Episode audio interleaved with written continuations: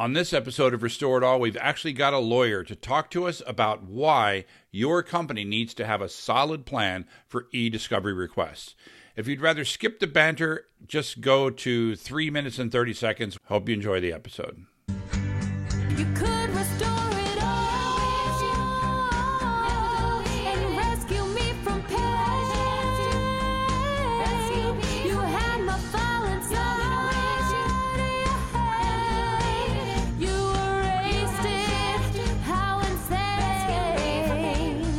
Hi, and welcome to Backup Central's Restore It All podcast. I'm your host, W. Curtis Preston, aka Mr. Backup, and I have with me the guy that should be celebrating my recent auto repair victory, Prasanna Malaiyandi.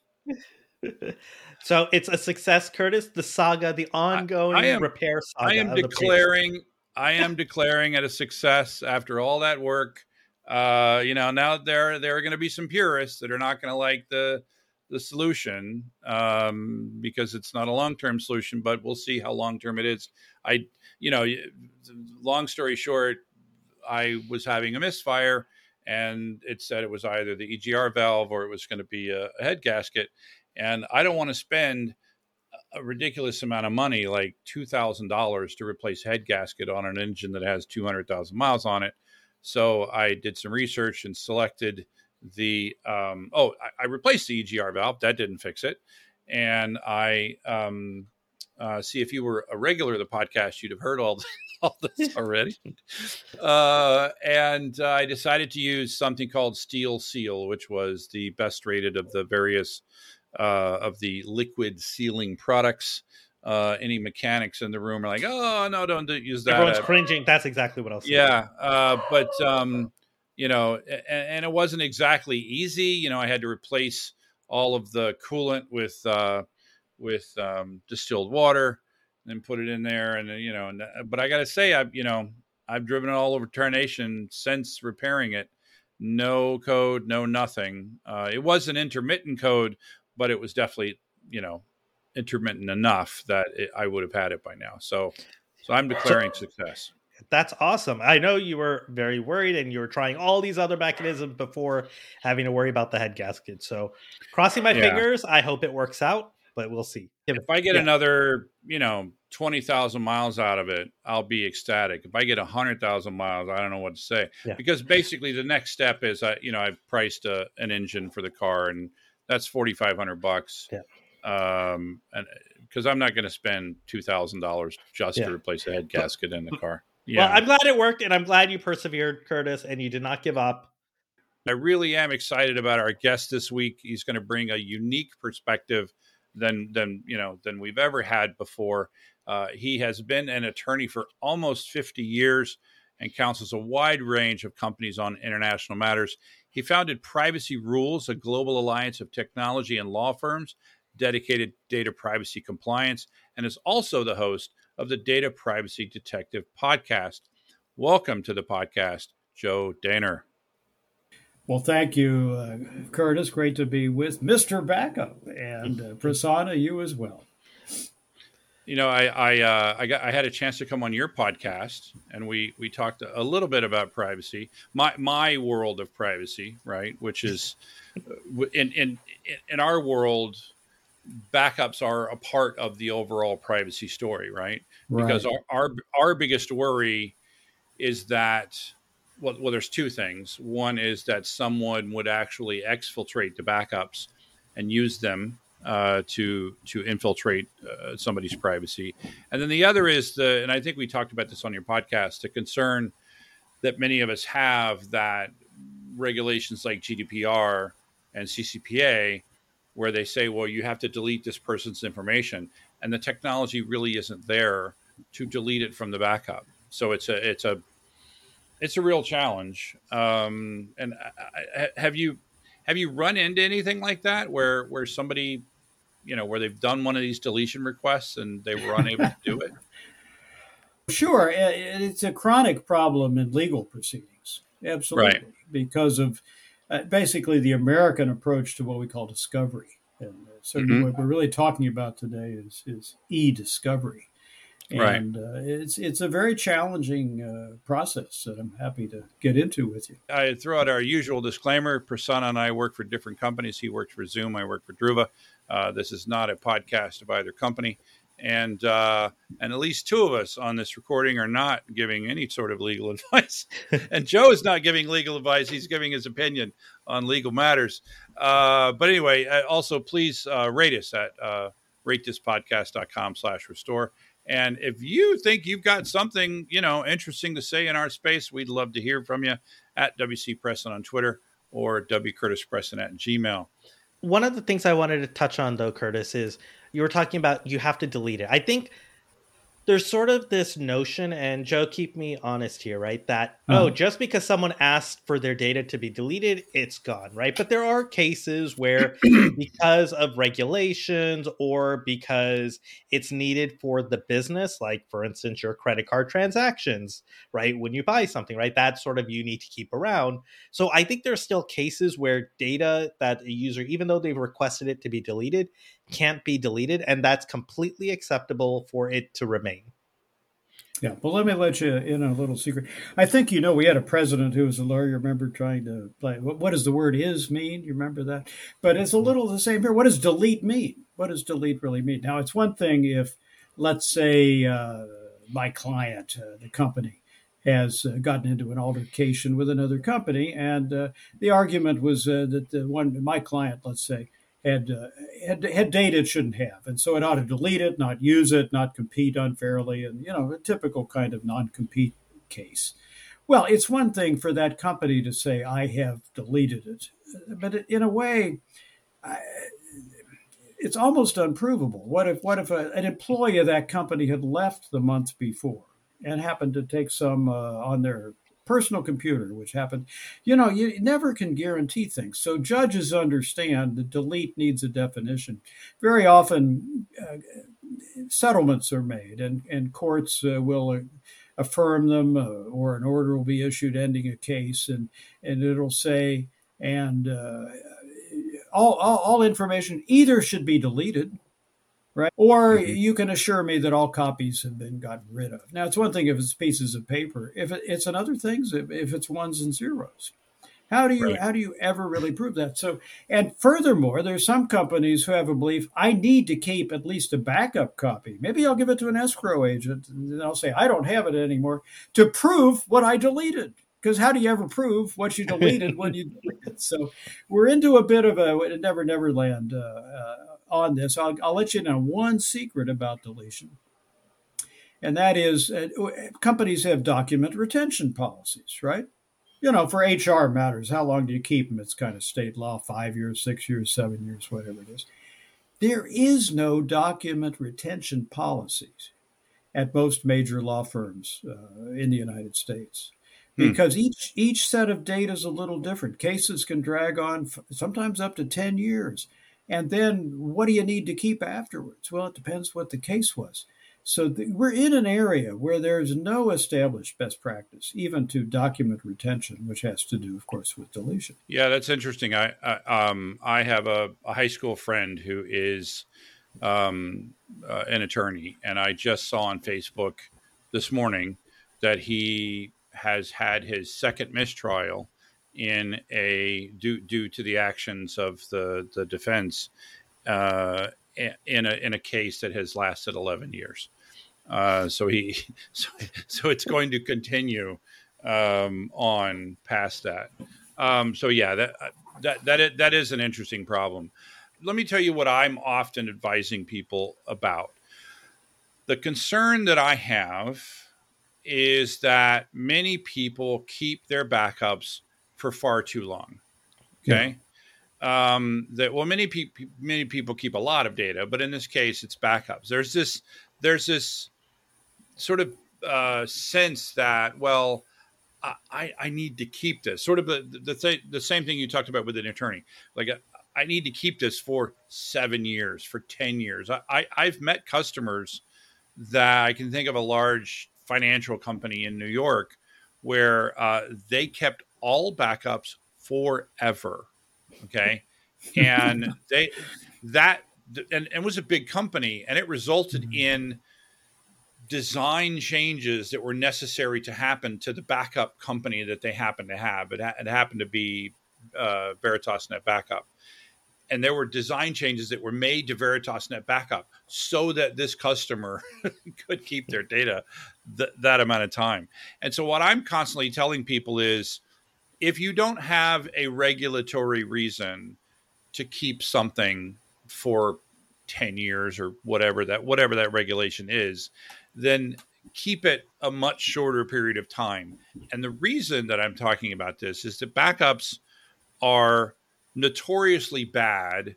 That- what they're great at is restore your laptop the way it looked yesterday right, restore the server the way it looked yesterday find me these three emails uh, that i wrote five years ago it's not so good at that. In fact, it's horrible at that. And the thing that, that the thing that I'm worrying about is, and again, this is a term that you would be familiar with. Uh, I'm I'm warning uh, people that they will get an e-discovery request.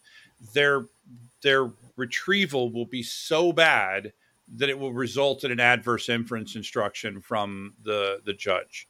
So before you And, go um, on, can you yeah. sort of can we talk about each and every single one of those terms you just threw out there, Curtis? When we say e-discovery, what are we talking about? Now, now- now you're entering the lawyer's world. Very sorry. Yeah. Try to Yeah. avoid it if you can.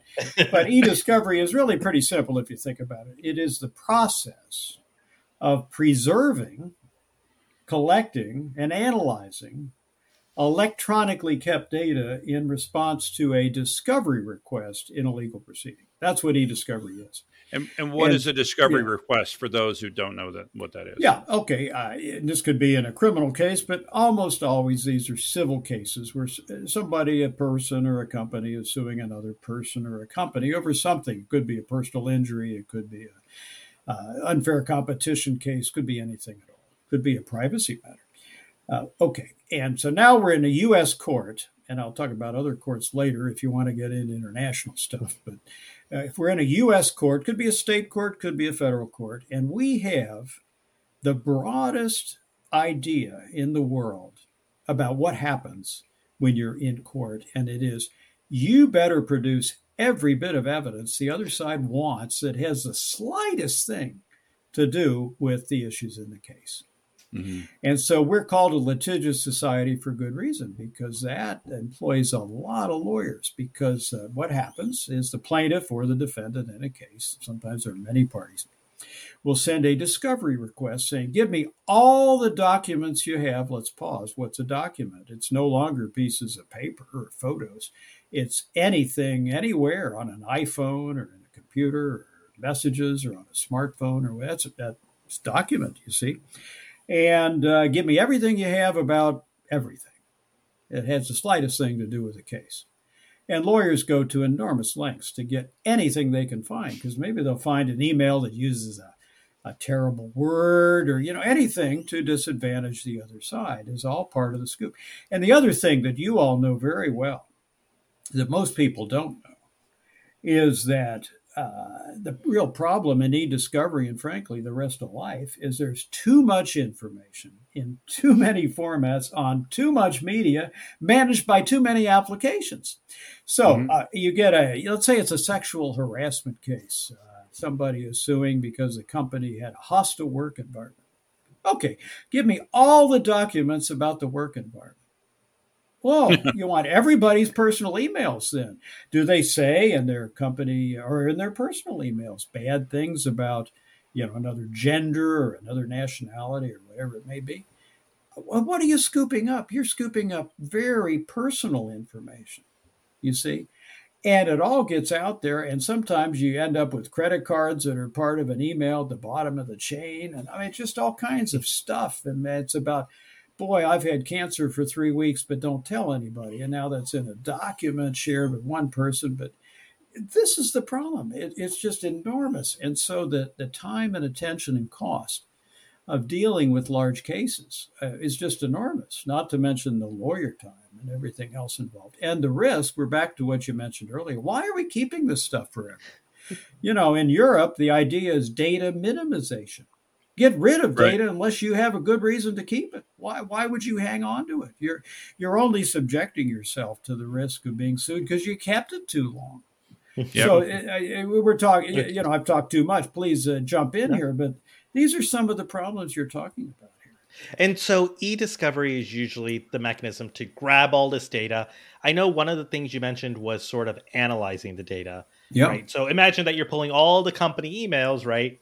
That's not a lawyer or a set of folks looking at those word by word, right? And reading each one like they might have done back in the day when it was paper documents, right? This is a system, right? A software package that kind of helps them parse the data and all the data that's out there and look for sort of keyword matches and other things like that. Is that right, Joe? That's the collection part. Remember the three phases. Preserving. First thing you do once you get sued or you know you're going to, I mean, you have to preserve evidence. You try to throw it away, you're in big trouble. You see, that's a Yeah. problem. We can talk about a sanctions case where somebody did that.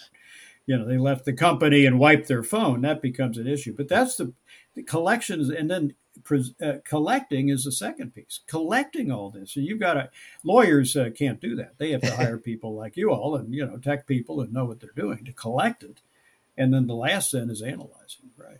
Yeah and for the preserving piece, I think at least on the tech side, sometimes we've called it like legal hold, right? Other things like that Yes. terminology in order to preserve the data so it doesn't get wiped out, be it a backup doesn't get expired due to its retention time expiring or an email Yeah. getting deleted from the system automatically. That's So right. well, I'll give you once- one. uh, Let me give you a war story. This is a case from just last year uh, where uh, a person left the company and he had two phones. He took the company phone, shouldn't have done that, and then wiped stuff clean because he didn't want anybody to know what he'd been doing.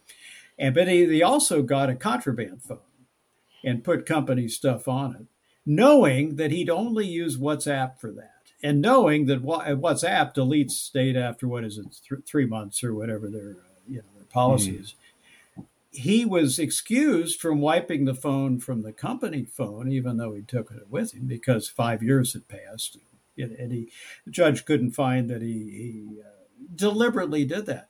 But knowing that WhatsApp was going to delete it in whatever three months, well, I think it was ninety days, the judge threw sanctions at him. He had to pay money. See, and could have yeah, yeah, a real problem. That's just one little example of what you're talking about: eh, collecting and preserving, and, uh, and uh, even before you get to it, analyzing it.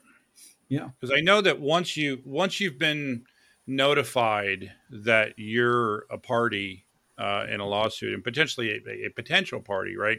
That's where that preservation begins. That's where you're saying if you then like the day after you've been told you're going to be sued about a hostile work environment, and then you suddenly delete all emails older than Well. than a week. you're in big trouble. You're always guaranteed to lose a case. The judge will throw the book at you. You can't do that. That's right. But is it? Um, here's a question: uh, keeping politics outside of this, right? Yeah. Is it worse to get the sanctions thrown at you versus what they might potentially dig up in those emails? Well, it's a good question. um, you know, but in general, uh, in in any case, uh, any judge will start out being neutral, and then as the case unfolds, uh, the judge will get an opinion about things. Gotcha. And most of these discovery rules are done by magistrate judges. They're, they're sort of the, uh, the, the second fiddle to the judge, and they take Okay. care of a lot of these discovery uh, uh, matters. And, and and they're there to make sure that people uh, produce relevant documents, uh, and, and that- that's their job. But they they're, they're not there. There's a, an idea in in the courts of proportionality. What does that mean? That means uh, you get a request. Give me uh, every document you've ever created. Well, no judge would enforce that. It's got to be somewhat specific to the case. All right. And then the next thing is, well, how specific? I'll give you another case from last year where uh, one of the LA fitness shops, somebody slipped and fell on the tile floor in a bathroom out in California. Okay, that was the case. So uh, the pla- the plaintiff asked LA Fitness, "Give me every document you have about any incident in any bathroom." Well, they have 600 places around the. And I, the, the judge narrowed it down to okay, uh, those 600 other places only have to give incidents where a person slipped and fell on a tile floor. You see what Hmm. happened there. The, the judge Yeah. there. This is what we call proportionality. But that means they had to reach out to 600 different stores, and you see what goes on. And the, this is part of Yeah. the collection process. So let's get to that term, and I'm going to give you a story, Joe. Um, and this is from uh, just I don't know, 20 years ago. I can't remember. It was a large household name financial organization in in New York. They had a famous case where they were asked for all the emails, you know, for the last three years or whatever, and they had been using their backup system as their archive system, which is something that we talk about on this on this podcast a lot, which is a very bad thing to do. And they had also changed their backup system multiple times during the time frame that the discovery was taking place or that the, the discovery covered.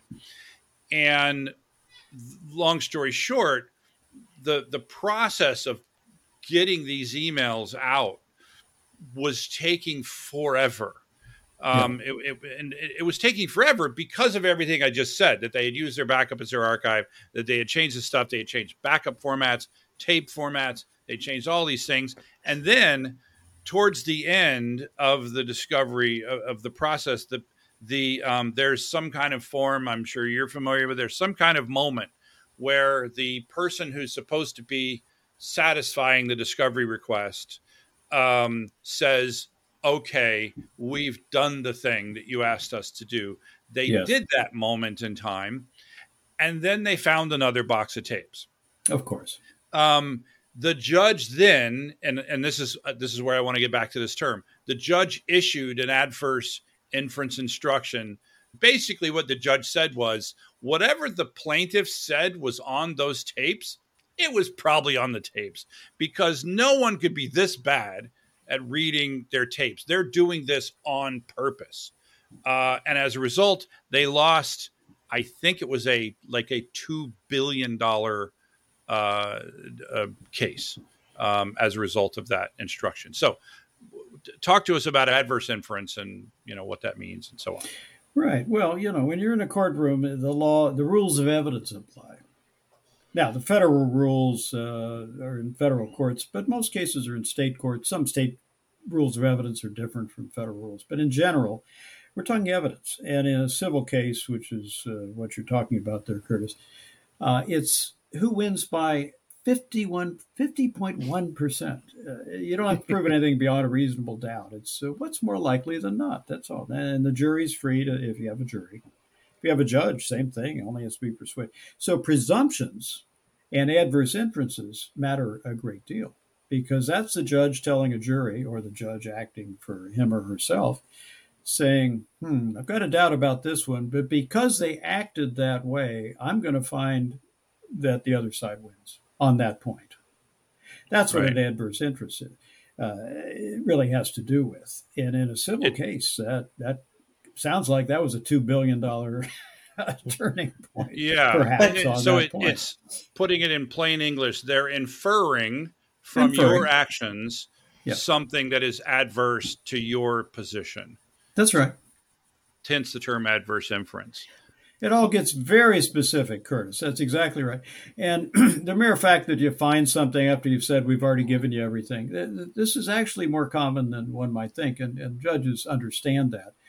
Your instance was probably one where they really had probably been through it two or three times and really said that's Right. it, uh, and then they find stuff, and Yeah, you can draw an inference from that.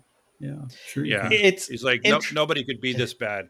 Well, it's interesting though because you're basically telling the IT, the backup person, actually probably the backup operator, right, who's doing these restores. By the way, here's this legal directive that came down. You have to now gather all this data, and good luck, right? Yeah. Because they may not even necessarily know like where is all that data and what are the pieces of data I need to collect from and I know, I think Curtis, you had mentioned once in that story in the past that they sort of were trying to restore each email server one by one from the Well, backups. yeah, if you have a proper email archive system and, and you get an e-discovery request, I need all the emails from Joe to Steve for the last three years. That's like five mouse clicks and you're done. And here's a PST file. Here you go. Feed that over to the to the e-discovery, you know, the the the uh, what's it called? The the culling process, right?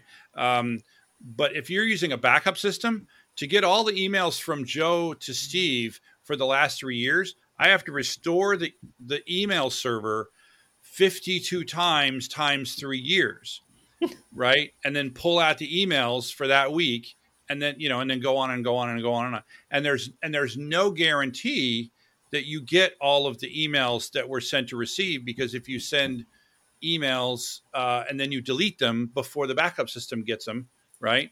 Um, so yeah, They're gone. so Yeah. yeah, that's why I, I preach very often of like, please, please get a proper archive, you know, an archive system. Uh, it's critical, and you're you're introducing the metadata problem here, uh, really. And let's talk about that a bit. And when we talk about metadata, we're talking about the actual appearance of, of a document, meaning when was it sent, uh, to, by whom, to whom, in the format, uh, and and what Mhm. happens when. uh, And I don't know enough about backup. You'll have to clear it up. But anytime you take something that's so-called original, let's take somebody's iPhone that has stuff Mhm. on it, messages, and, and when you move that somewhere else, you can be changing the metadata unintentionally, uh, no purpose to it at all. And that is evidence that has then been, you could say, uh, we have a great word in the law, spoliation. You Oh, have yeah. spoiled the evidence, you see. And, and that is when judges do get upset because Yeah. you've literally altered the evidence. You see what I mean? Uh, you know, and, and in the old, you know, this was a problem in the old hard copy days, you know, just paper days and photograph days. You want the original. We don't want a copy of the DNA sample you may have, uh, you know. No, no, we want what you collected. You see what I mean? And in data, it's the same problem. This is a critical point you're making. Then here's the one question I have. You want to preserve the metadata, you want to preserve the content. Is it okay to change the format though? So Maybe. it like if you're and it I guess it also depends to what extent. Like is it okay to move from say object storage to say a normal file system file? Is it okay to move from everything being as normal like email text what you would see into like a machine readable language like a JSON format or something else like that, right? All these things they're transforming the original data and just going back to what you were saying Joe, they want it in that original way. Like how original is original when it comes to electronic media? Uh, Joe, Go let, ahead, me, let me let me try to answer that question because I'll get it and then I'll tee it up to you. I, I I would think that changing the format is okay. The question is, can you prove a chain of custody? That's can right. you prove immutability? There's a there's a good word for you. It's a tech word we use a lot, but it, I believe it it's a legal term as well. Um, can you prove that the content, right? The, the, words in the email and all the associated metadata associated with that email and the document. If it's a photograph, it has geolocation stuff in it. All of that metadata is all of that preserved in the process. Can you give to me, uh, you know, the thing that you stored, the thing that it was? Can you give me a, you know, something that preserves all of that?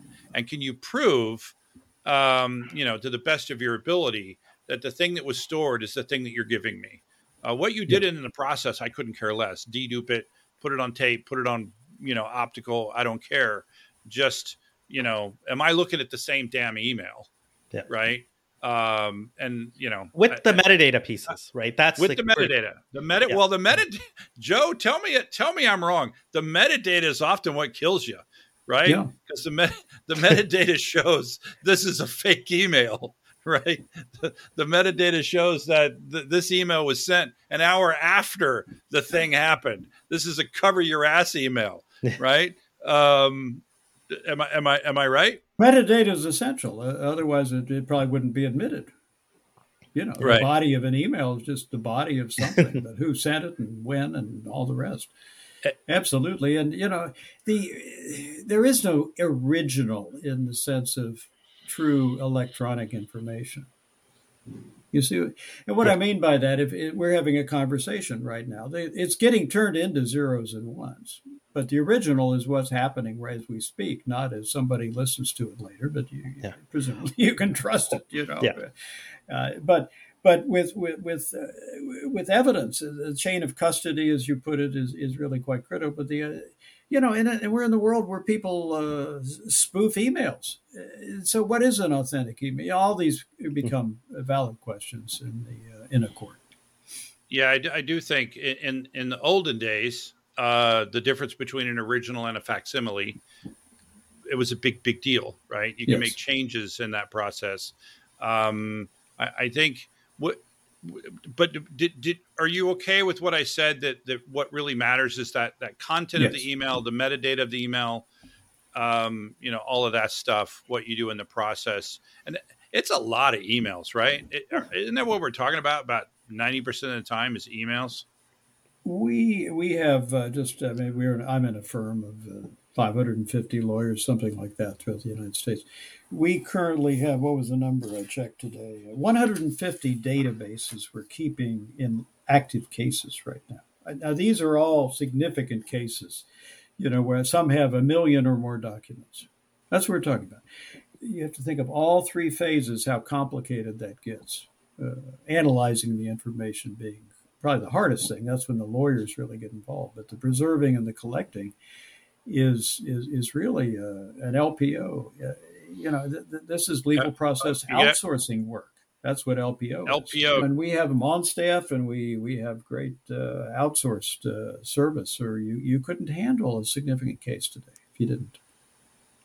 Yeah, the the the the two things that I warn people about again, this this is this is one of my hobby horses, Joe. Is the whole thing of of a backup system is one thing and an archive system is another, Correct. and that that you should get an email archive system, um, and you should not use your backup system as an archive system, and that that by not doing that, right? And by the way, most people don't. Most companies don't. They have a backup system, and they they don't listen to me.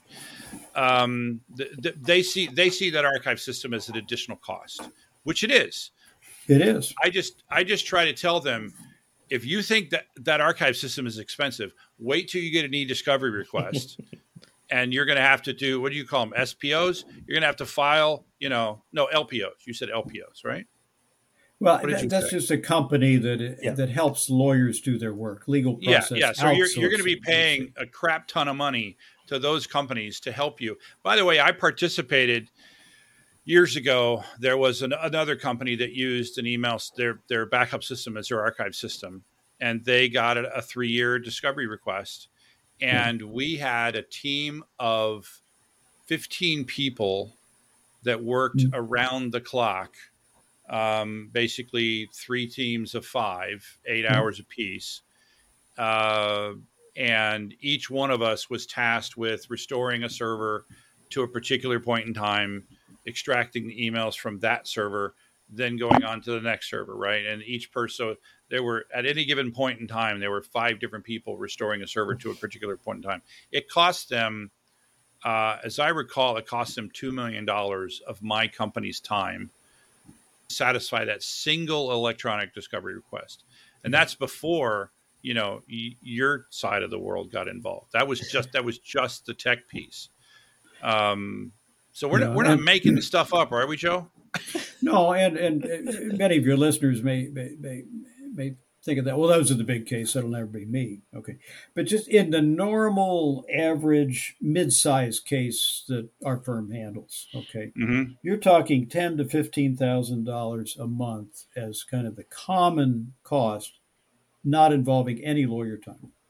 Wow. You see that? that I mean, you, you it just and the case will go on year and a half to two years. So I mean, you can picture the cost. Now you get over a million dollars, you're talking probably fifty thousand dollars a month of, of outsourced service just to Mhm. Mhm. try to avoid sanctions, to try to make sure you're doing what lawyers should do, which is produce the evidence correctly and properly, even if it's not good for your client. Right. Yeah. Right. So these are I- very significant costs to uh, achieve the way we do litigation in the United States. I think the other thing is when you're also doing these restores, Curtis, like when that firm brought in your company, right? I'm sure that also s- slowed down everything else they had planned going on, right? That they wanted to focus on as a company, as they were like, hey, we got to deal with this discovery issue now. Well, Prasanna, if I may, it's even worse than that because uh, you know when, on the collecting phase, it's what you see on TV. Give me your cell phone, you may get Yeah. it back on Monday. now, Mm. it- usually it's a 24 hour thing if you got people that know what they're doing. But an entire server can be offline for a Mm. company. And, you know, your average companies probably don't have a, a fleet of servers the way cryptocurrency operators do. So th- they could literally be down for a day or two just to collect uh, information off that server because it that's it's captured until that time. These are real problems. Under what scenario would that to me seems like an extreme It like is the forensic collection. correct. I- Is that generally done only when like it looks like the company's doing something wrong, like that that a that a normal discovery request wouldn't satisfy, wouldn't be satisfied? Well, I, you know, most cases in America are not big cases. You know, they're divorces, they're you know evictions of tenants. They're also you, you don't have these problems in that. But any significant uh, litigation between companies or people who are badly injured, uh, it's going to have an e-discovery request. And Right. uh, if it's critical to see what Jack's iPhone, that you're going to take Jack's iPhone for a day or two, and Jack's not going to have it. Okay, you, you, you don't you don't you know put a little stick in there and walk away you know and with a SIM card you know you know uh, no uh, this is this can be very disruptive for a business for a short period of time, but that that's Right. what can happen because of the way we do litigation. But I don't. But I don't think there's anything they can do to avoid that. It sounds No. like so. It's Not okay. not in so the, if that's going to happen, that requires it. it's going to happen, right? Yeah, I know you mentioned Joe that a lot of this is U.S. specific. Could you briefly talk a little bit about international and if there are differences, or I know there's a lot of probably different regulations and everything else depending on what country you get into, but just maybe the high high level points. That's a lot of what my practice has been. I was the vice chair of the American Bar Association's International Lit- Litigation Committee for some time, and I've only been to 80 countries so far in person. Well, that's not even half in the world, but I can tell you, most of the world does not have what we have. Take, let's take Germany for example. Uh, this is not an issue. You know why? Because basically, witnesses to a case don't become witnesses at the trial. Everybody presumes they would lie to favor their side. And you have to have the documents to file a case when you file a case. Uh, They don't have the discovery system we have, where you ask the other side, "Give me your bad documents, would you please?" And the other side says, "Okay, here they are." you know, a lot of the world thinks that's ridiculous. Now, I'm not taking sides between Germany and the U.S., but it's just to say Right. each uh, the world is radically different uh, when you get into legal stuff. Now, we're not the only ones that do uh, significant discovery. You'll find it in Canada and in the United Kingdom and a lot of the common law countries. Uh, this has partly to do with how cases get decided. Most countries are civil law cases where uh, the value of an arm that's been lost, well, that's in the code. We're not going to argue about it. For, uh, you know, so uh, it's just that's a- quite a- different around the world. Joe, you use that term, uh, common law country. You want to define that? Well, common law, we inherited this from the British, although we fought to get away from them, but we inherited this and the, the common law system, which is precedent. Uh, and you you apply well what did what did judges do last year and the year before and the year before that and, and that we that will be decided in a civil law country uh, judges become judges at age 21 or 22 and they read the civil code and they apply it it says what it says and in the next case you you read that and you apply it precedent is I won't say unimportant, but it, it, Mm. it's not a precedential type of thing. The common law system also means that judges have a certain right under uh, a lot of law to make the law, because a, a statute won't ever cover everything, and so you still Right. need to make sense who wins, who loses. Common law, you can do that. Civil code, nope. It's what the code says. At least what one judge thinks the code. Uh, I could give you funny war stories if you're interested.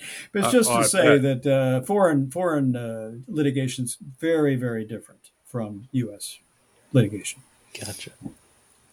So, to to summarize what we've talked about here, um, it, it sounds like, and, and and hopefully, I don't know, maybe people knew this already, but please, if your company is the party of a lawsuit, or you've been, you've essentially been notified you're going to be a party in the lawsuit, that's when that preservation phase begins. If you suddenly start deleting stuff, Or when you should have known that it could result in a in- okay, in a so it fine. is when you should have known. Okay, all right. Yeah. Um, Yeah. and and and there is i know there's a discussion so there's this moment, sort of that moment. Well, I, I guess there's a question of there is the sort of normal. I don't know. if Spoliation would be the bad term, but normal document retention and deletion. Like if that if that process were to happen and it suddenly it deletes some data that, like today you've been notified, um, and then that it. There might be some grace there, maybe. Yeah, yeah, there's a gray area. I mean, take take uh, pr- you know apps or providers that uh, tell you they'll delete data after three. At least they won't keep data more than ninety Right. days. So They're very Right. common. Nothing wrong with that. Once you're notified somehow, either you, you know somebody got killed by the vehicle you designed or Right. whatever it may be, you're sort of on notice. You see what I mean? But uh, but before that, if, if things have been deleted, they've been deleted. There's there's no uh, real issue with that. But once you've been given notice, you need to stop whatever You whatever need to process. take action to preserve. right, right. And now, And- usually, that's sort of a legal team within the company that's then sort of coordinating and notifying like the various IT folks. I would assume that yes, Yeah. this data of this type needs to be put on or needs to make sure it's not deleted. Correct. Yeah, That's and right. hopefully that process is as simple as possible. If you don't know what that process is in your company, it's time to look into that now, Yeah. because especially if you live in the in the confines of these United States, you're going to be sued for something. Uh, you know, because because that's just the way we do things. It sounds like you're on board with my. Uh, again, I know you're not a specialist in backup, but uh, you would agree with the general recommendation to have a system that allows you to easily satisfy an electronic discovery request, not have one that's massively painful, uh, because that could both cost you a ton of money and possibly cost you an adverse inference instruction, which could then cost you the case. Is that? Does that Yeah, I'd sound agree all- with that, and I uh, subject to your very good point that archive is different from just raw backup. right. It has to be done correctly and, and thoughtfully. I mean, again, I because data minimization should be a, That- an important thing. I, I mean, one of my first assignments as a very young lawyer, a long time ago, was to go into what was then nothing but hard copy uh, backups. Our, our law firm's more than 100 years old, and I found these unbelievable things. I mean, I found true yellow pads, if you remember that phrase. And, yeah. You know, with a pencil on it and, and one scrawl of somebody's note, I found a, a love letter from somebody. I mean, it was just unbelievable. It was 100 years old. Why are we keeping this? And we were paying Iron Mountain a fortune just to, you see what I mean? Now, that's kind of a silly example, but it's the same thing. Data is so cheap to keep, you see, compared to, you know, carry boxes uh, held in somebody's warehouse that people are tempted just well you know what is it uh, 50 bucks a month for a terabyte Yeah. you know i don't know but give that some thought why are you keeping it Yeah, if I think a I good think reason you point is- should I think you're yeah. If there's a good reason to keep it, like a regulation or something like that, that's one Yeah. thing. But I think your your point is data may be cheap to keep, but it may also be expensive to keep. yes you're It's right it's about Right. risk You- reduction, right? At that point. Yeah, and that's risk the big reduction. thing. A lot of people don't think about that, right? Like you said, they keep data Mhm. forever because they're like, yeah, maybe sometime in the future I'll use this for some purpose or another. But they don't realize the risk it opens up the company to in case there is a discovery, right, that Correct. comes in where they're like, hey, show me everything you have. And say seven years ago, now you have all this data. And it's like, oh man, we maybe we shouldn't have kept that data, right? Like you say, the- Joe, it's the data minimization, right? That's key. Yeah. Yeah. But to put the last point with this point, if you suddenly, as a company, decide Curtis is right, I should, you know, change my backup to my archive and I should delete hmm. old backups.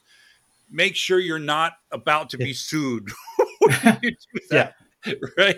When you Well- when you suddenly start deleting all backups older than two years, yeah, make sure you're not about to be sued when that happens. That would look really, really bad. that would look bad. And beyond that i'm not saying delete all backups. I'm just saying do the same thing you would do with a piece of paper. Uh, do i need to keep this category of stuff? Yeah, Exactly. if the answer is no. Exactly. well why keep it? That's all. That's all i'm Yeah. really saying And uh, so, Joe, I want to I want to thank you a lot for coming on. I wish we had enough time to discuss all of the things behind you. I'm fascinated by all of that memorabilia you have. Well, I, uh, that's because I'm an old guy. You know, had some great experiences. Talk to me about my time in North Korea sometime. That's that'd be quite quite fun. Oh, that little different litigation system there, Yeah, I bet. All right. Well, yeah. but so- real pleasure to be with you both. Absolutely. And Prasanna, I have to thank you both for being on this podcast and for advising me on my car. I try. Curtis. I try. And Yeah. thank you, Joe. It was a pleasure chatting with you and learning more about the e-discovery side. Thank you, Prasanna. And and thanks to our listeners. We'd be nothing without you. Uh, and remember to subscribe so that you can restore it all.